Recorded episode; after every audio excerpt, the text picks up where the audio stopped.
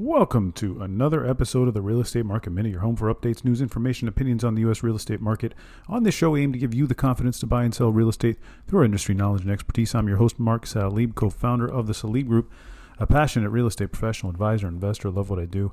Remember to email me with your questions and comments to mark at thesalibgroup.com. All right.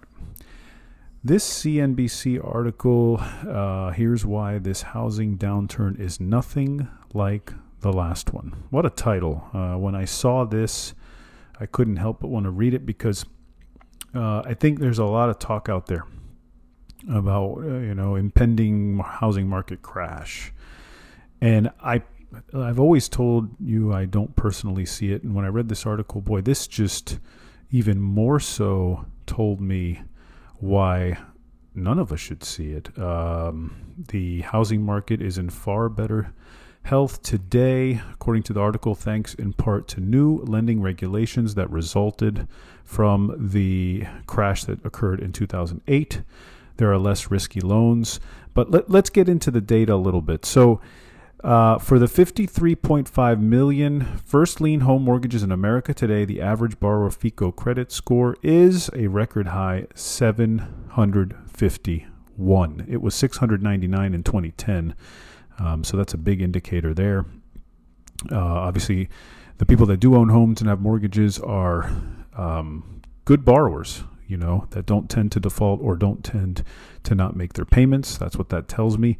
So it also gets into uh, the amount of equity people have in their homes, which makes sense. Home prices that have gone up in the last few years. If you bought your house prior to even just a year and a half ago, um, you should have a lot of equity in the home and you wouldn't want to walk away from that. There's right now $11 trillion collectively.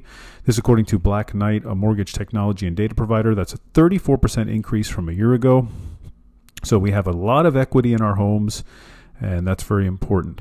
Now, what else did they uh, discuss? They talked about the mortgage debt in the United States. It's now less than 43% of current home values. That's the lowest on record lowest on record. Compare that to more than one in four in borrowers who were underwater in 2011. Just 2.5% of borrowers have less than 10% equity in their homes. That is incredible.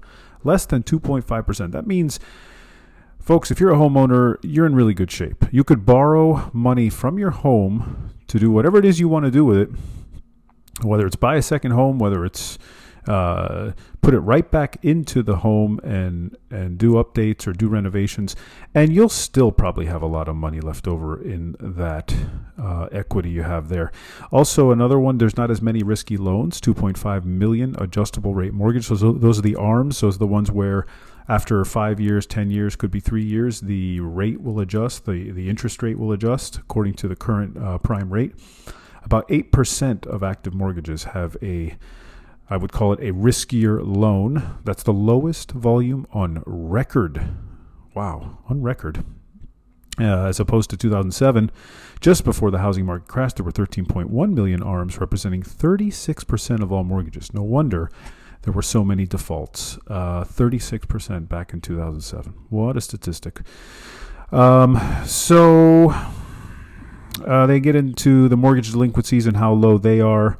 Um, so really, I mean, again, all of this is telling me that we are in terrific shape.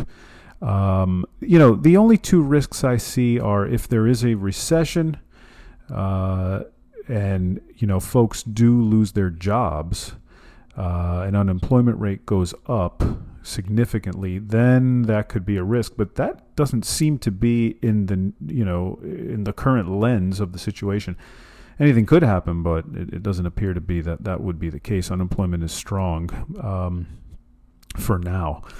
Uh, and of course, affordability is the other risk. Now, what we're seeing is a little bit of a cooling off and a leveling out. So I don't think that um, prices will continue to rise as dramatically as they have the last two years, hoping affordability gets a little better. Uh, but that those are the two main risks. Now, those, those risks to me are you know, affordability is is here and now, whereas a potential recession is sort of further out, and and it does. And again, I still don't see a recession. Obviously, it could happen, but I still don't see it. So we're in a healthy market. It looks healthier than ever, and um, I think the data, this data, really is interesting. Kind of tells you where we're at. All right. Uh, well, I hope you enjoyed that one. That's all for me today. Visit us on the web at salibgroup.com. Follow us on Instagram and Facebook at the Salib Group. Questions, need specific advice about your situation, email me anytime. Mark at salibgroup.com. Leave a rating for the show. Subscribe to help others find the show and be informed and educated about the real estate market just like you. See you on the next Real Estate Market Minute podcast.